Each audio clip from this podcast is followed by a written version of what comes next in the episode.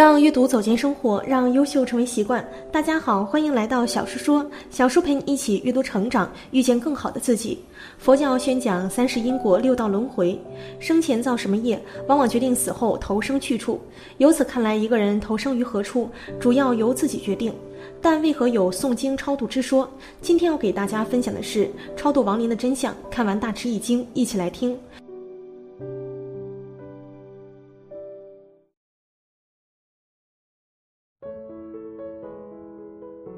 说到超度亡灵，先要说明亡灵的性质。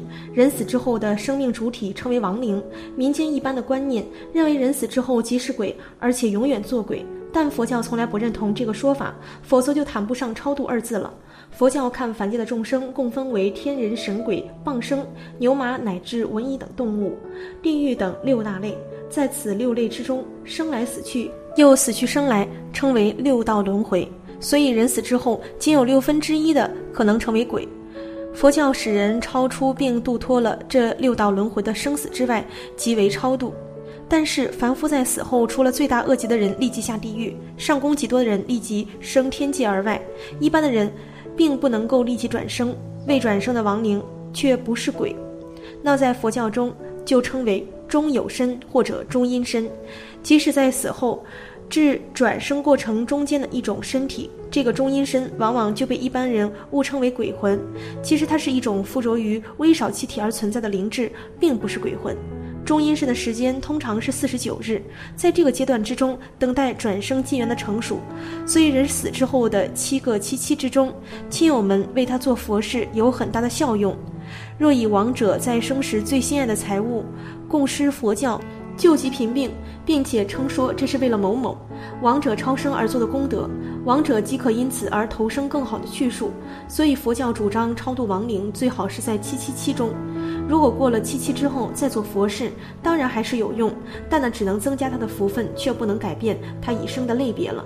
假如一个人再生作恶很多，注定来生要做牛或者是做猪，当他死后的七七中，若有亲友为他大做佛事，并使他在中阴身的阶段听到了出家人诵经，因此而知道一些佛法的道理，当下悔过，利益向善，他就可能免去做牛做猪而重生为人了。如果当他已经生于牛群猪栏之后再为他做佛事，那只能改善这头牛或这头猪的生活环境，使之衣料富足，不是劳作，乃至免除一刀之苦，被人放生。如己生在人间，便能使他身体健康，亲友爱护，事业顺利。如已生到西方极乐世界，也能使他连位的品级升高，早日成佛。一、如何超度亲人亡灵？在这个灾难频仍的婆娑世界，如有各种意外会不期而至，比如交通事故、恐怖袭击、空难、海难等等，往往在瞬间就会夺去许多人的生命，不仅令亲人痛断肝肠，也让亡者魂无所归，不能安息。如何超度亲人亡灵？要超度亲人亡灵，首先需要了解何为超度及超度的意义。佛教的超度，广泛来讲是指诵经等使鬼魂脱离苦难，但是一般人却把超度两字仅拿来当作超度亡灵之说，这种言说不是很正确。超度的实际意义是超越生死，共度涅槃彼岸，是名超度。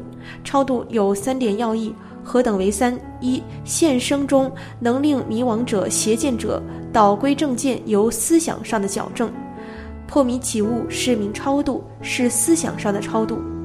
二、现生中能依正见而起修，因修而正悟，得入涅槃，因而解脱于生死，远离六道轮回，是名现生超度。三、死亡后眷属于虔诚之心，邀请出家师父为亡者开示、念佛诵经、做佛事等等，普令亡灵得以往生净土，是名善后超度。今天我们主要了解第三点，就是亲人亡故之后如何超度。超度亲人亡灵，正信的佛教超度工作的主体不是僧尼，而是亡者的家属。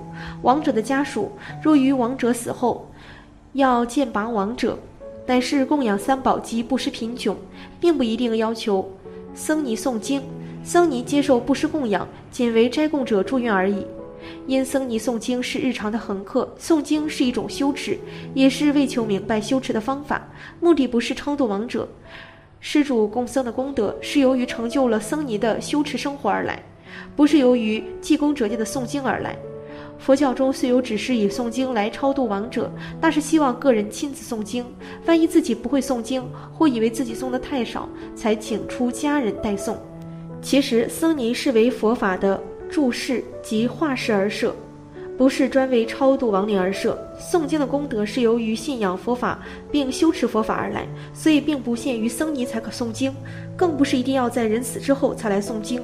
超度的期限最好是在死了七七四十九日之内，因为佛教相信，就凡夫而言，除了福业特别大的人，死后立即上升六欲天；定业深的人死后立即上升禅定天；罪业特别重的人死后立即堕入地狱。至于一般的人，死了之后尚有四十九日的缓冲时间，等待因缘的成熟，再决定轮回的去向。在这期间，如有男女家属以供养三宝及斋僧布施的功德，为之回向超度，亡者便会由于善业功德的感应而得到超生的帮助，促成生于善道如人间天上之因缘的成熟。过了四十九日之后，已经随着亡者自己的业力而去投生，那时再做超度的功德，只能减少他的福利或减少他的苦难，但不能改变他已经投生的住所了。不过也有例外，如果是枉死或者死得凄惨，由于愿解不结，他们纵然已经化身鬼道，还会在人间游荡，这就是通常传闻的闹鬼。这样的情形需要诵经超度。佛力引荐往生善道，佛教通常称为鬼道众生为恶鬼或恶生，所以往往用密法的重力加持，辨识失实的口及蒙山，对于平安鬼类的作祟有特别显著的效验。这种功能的佛事对于佛教之外的其他宗教而言是没有办法的。二、自己诵经超度。我们知道了超度的意义和超度的重要性，那么亡故亲人的家属在没有机会或者无法请法师超度的情况下，家属自己也可以诵经超度。一般情况下，若亡者生前不信佛教，家属就主要念诵地藏菩萨本愿经来回向超度，具体是以虔诚恭敬的心念诵经典，诵完之后按照经文末后的回向文加上亲人的名字回向功德。若能七七四十九日不间断，每日诵一部或三部回向亲人，亲人可获得巨大的利益，甚至成孝之心感通佛力，在佛力的加持下，亲人往生善道是极有可能的。当然诵经的数量并无定数，一部多部主要以恭敬至诚之心为重。三、超度亲人亡灵。若亲人生前笃信佛法，那么就为亲人念诵阿弥陀经或无量寿经为好。诵完之后回向亲人往生西方极乐世界。